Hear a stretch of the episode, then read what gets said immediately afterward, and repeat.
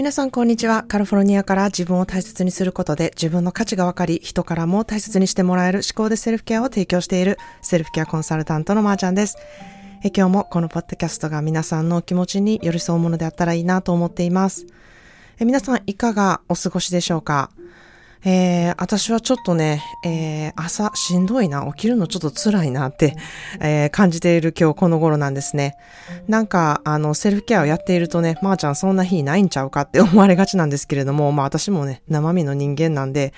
まあ、だるいなって思うことってやっぱあるんですね。ただ、あの、本当に精神的にしんどくて起きれないっていうのと、あ、だるいな、もうちょっと寝てたいなって思うこのしんどさの度合いが違うっていうことも分かっているんですね。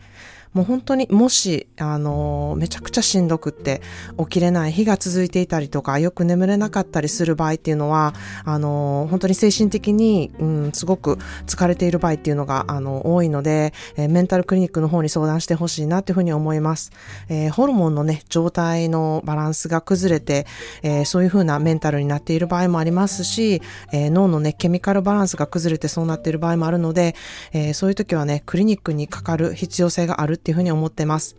まあ、しかし、なんだかちょっとやる気のない場合、うん、モチベがちょっと欲しいなっていう場合っていうのはね、誰にでもあると思うんですね。えー、毎日朝起きて、今日も素晴らしい一日だ。頑張って乗り乗り切ろうみたいな、あの、めちゃテンション高く起きている人は、あの、まあ、いるかもしれないんですけれども、あの、なかなか、うん、毎日すごくやる気がいっぱいあって、あの、朝飛び起きるっていう方も、あなかなかあんまりいないんじゃないかなっていうふうには思っています。誰でもね、あだるいな今日って思う朝はね、えー、あるっていうふうに、あの、私は思っているし、そういう朝がね、あってもいいというふうに思っています。まあ、そこでですね、まあ、モチベを上げるためにできる思考トレを、えー、今日は紹介したいなというふうに思ってます。これがね、できるに、あの、適している人がですね、影響を受けやすく、こう自分軸があんまないなって思ってる方なんですね。よくリスナーさんで、あの、まー、あ、ちゃん私自分軸がないんですとか、あの、人から言われたことにすごい影響されやすくって、もうこれ言われたら、うわ、そうやなって思って、あれや言われたら、あ、それ、それもええなと思って、もう何が自分が一番いいって思ってるのかわからないんです、みたいな人が 結構たくさんいるんですね。で、あの、本当に私は、そういう方は自分がまだこれが好きっていうことに気づいていない人、うん、が多いんじゃないかなっていうふうに思ってるんですね。えー、影響されやすいことっていうのはね、あの、悪いことではなくて、いいことで、それっていろんなことをね、あの、吸収できる、うん、方だなっていうふうに思ってます。で、そういうことをもしかしたら吸収している時なのかなっていうふうにも思うんですね。そこで、まあ、そのままただ流されるっていうことではなくてですね、まあ、自分はどう思うのかっていう、この落とし込む作業がね、私はいるなっていうふうに思ってます。えー、それをするだけで自分が本当にどう思うのかっていうのを気づけるからなんですね。まあ、そこに時間がかかる人もいれば、まあ、それがね、結構サクッとできる人もいて、その差は本当に人それぞれなんですけれども、まずね、あの、その作業を気づかずやっている人もいれば、あの、気づかずやってない人は、ただ流された感っていうのがすごくあって、えー、自分軸がないなっていうふうに感じている方なんじゃないかなっていうふうに思うんですね。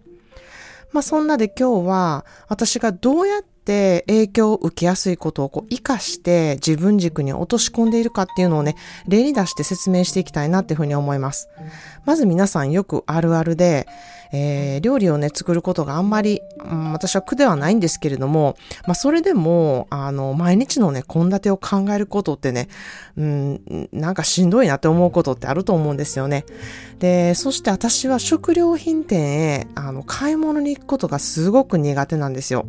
で、それって、ただ単にこう行って買うっていう、このシンプルなことではなくてですね、えー、献立を考えて、もう、まあ、食料品に無駄のないようにこう買ったりとか、何度も何度も行かなくてもいいように効率よく、えー、こういうものが必要やからこれを今のうちに買っとこうとか、そういうなんかいろんな要素を考えてからいけないことにしんどくなるんですね。なので、あの、楽しみっていうよりかは、こうなんかやらないといけない、あの、出来事みたいな風になってきていることに、まず自分で気づいたんですね。で、本来は、あの、お料理を作ることっていうのは好きなことであるはずなんだけれども、まあ、忙しかったり、あまりモチベがないとですね、こうしなきゃいけないことになってしまっているっていう風になってるんですね。まあこれって本当にあの皆さんあるあるだと思うんですね。本当は別にあの嫌いじゃないのに、あのなんかこういっぱいせなあかんことがあって、なんかこう本当にやらなきゃいけないことになるからなんかやる気がないことになっているみたいなことですね。まあそんなで、あのモチベをね、上げるためにすることが、まあレシピの雑誌を見たりとか、レシピ本を見たりとか、あとは、まあ、YouTube とかインスタとか Pinterest などの SNS をね、えー、使って、あの、やる気を起こすんですね。ただ見て、あの、本当にこれ食べたいなって思うのを見つけることも、あの、モチベになることもありますし、例えば、あかぼちゃが食べたいなって思ったら、かぼちゃで検索して、あ、これめっちゃ美味しそうやな、これ食べようとか、こんなんしてみたいなとか、こんなん作ってみたいなっていうものを知ったり、あとは、あの、今週はちょっとヘルシーな料理を食べたいなとか、そういうとこにフォーカスしたいなって思う場合は、まあ、ベジタリアン料理とか、グルテンフリー料理とかで、こう、検索して、あの、いろんなね、えー、アイデアをいただくってことも、あの、大事かなっていうふうに思います。あとは、まあ、私がよくやることは、時間がやっぱり大事になってくるので、30分で作れるお料理とか、1時間内でできるお料理とか、こう、なんか、あと焼くだけにしとく料理とか、なんかこう、手軽にできるものみたいなとこで検索するときもあります。で、まあそんな風にしていくとですね、あ、これもいいなとか、あ、これも作ってみたいな、みたいな風になって、やる気になってきて、あの、食料品もね、あの、国、食料品を買いに行くのも、まあ、国ならず、まあ、作ることの楽しみの一つになるから、そこに、あの、まあ、いかなあかんみたいな状態な、状態になるんですね。まあ、そんなで、お皿好きな方とかは、まあ、盛り付けとかでお料理のモチベを上げるのもいいと思うし、なんかテーブルセッティングが好きな方は、こう、そういうのでモチベを上げるのもいいんじゃないかなっていうふうに思うんですね。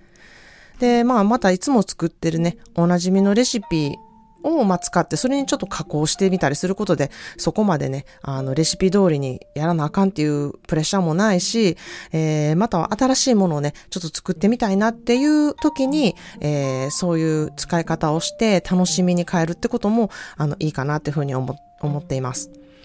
えー、私はですね、音楽をこうつけると気分が変わったりとかするので、あの、お料理もね、楽しくなるので、えー、音楽を聴いてお料理をしたりとか、または、こう、さっと作ってさっともう仕事に戻らなあかんっていう時は、えー、仕事モードでやっぱりずっと頭の中が痛いので、え、ポッドキャストを聞いたりとかして思考のこう、エクササイズをしながらお料理をして、あの、終わ終わったら仕事に戻るっていうようなこともしています。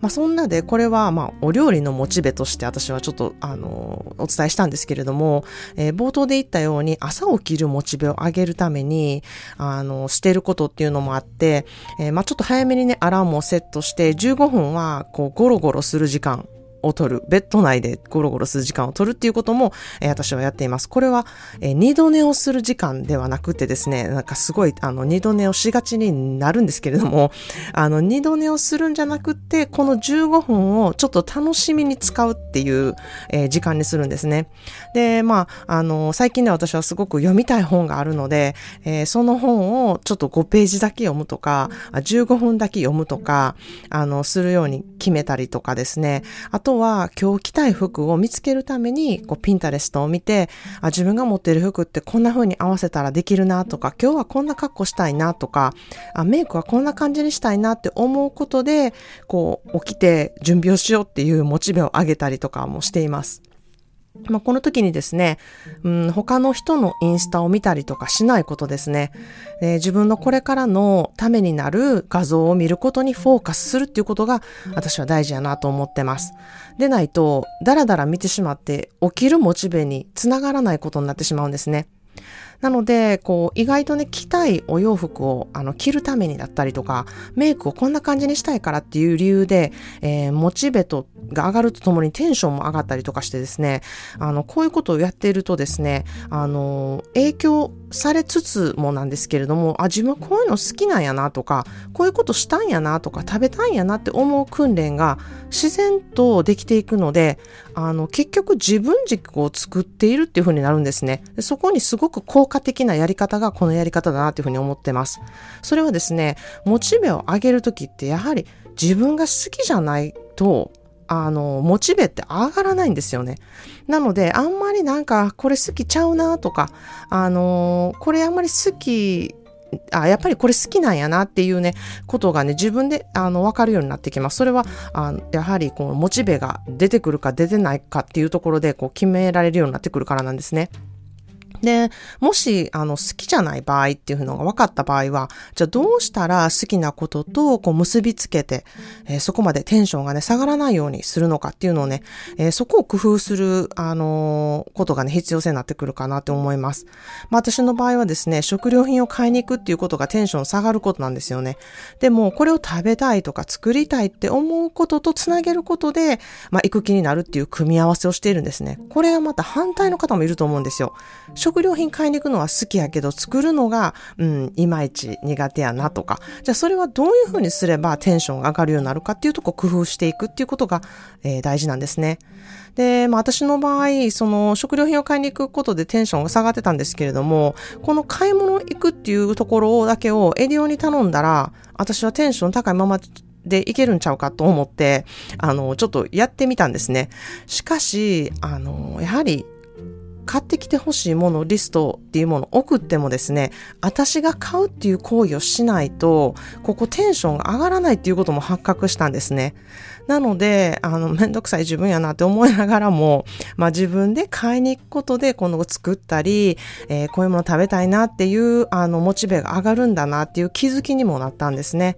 なので、あの、やっぱりやってみないとわからないってことたくさんあるので、これはね、私バージョンの、あの、まあ例として出しているんですけれども、皆さんはもしかしたら買ってきてもらっても大丈夫な方もいるかもしれないですね。それも本当に人それぞれのやり方で、えー、モチベの上げ方っていうのが人それぞれあるので、あの、そこをね、自分で知っていくことが大事だなというふうに思っています。それでは今日の一言 English です。Don't feel guilty doing what is best for you. Don't feel guilty doing what is best for you. あなたが自分にとって好きなこととか満足することに罪悪感を持たないでという言葉です。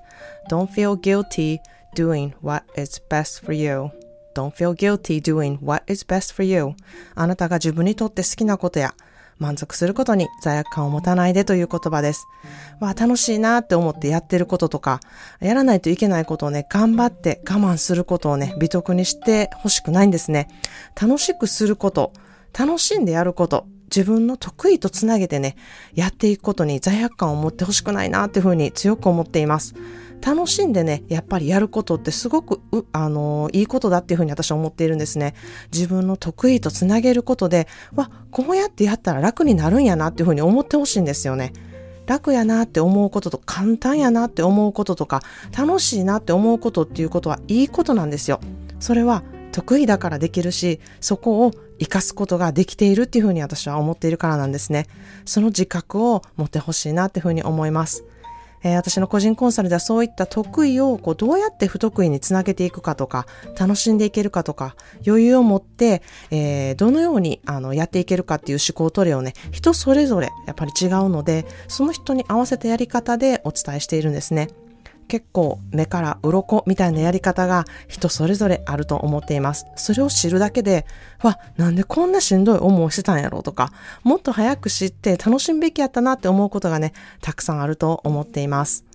えー、2月はですね、バレンタインデーがある月です。えー、self-love で自分を愛するセルフケア講座というテーマでオンラインイベントを企画しています。えー、公式 LINE にてお知らせいたしますので、情報を得たい方は公式 LINE の登録よろしくお願いします。どのように自分をいたわることができるのか、自分との付き合い方はもちろん、特にね、え恋愛とかパートナーシップに特化した講座となっています。ものすごくためになる情報がもうみっちり満載に入っている講座となっていますので、これから出会い系アプリを使いたい方、今使っている方、えー、パートナーシップを良くしたいと思っている方はぜひぜひ受けていただきたいなというふうに思っています。Thank you so much for listening to today's episode of Shiko the Self-Care. Today's quote is, Don't feel guilty doing what is best for you. Don't feel guilty doing what is best for you. You think you are influenced by someone or something you saw on social media, then please take it and make it yours. Don't feel guilty that you are copying from that person. If you think it's good for you, then that is a choice you made, and now it is yours. Knowing what is best for you is not selfish. Embrace it and do brag why it's best for you. Because by doing it, you can truly own it. Also, you are giving others opportunities and permissions to do the same. Whatever you do to make yourself feel good, then that feeling ripples to others. Now you know how that ripples affect to everyone. Self care and self love matter. So cheers to all of us.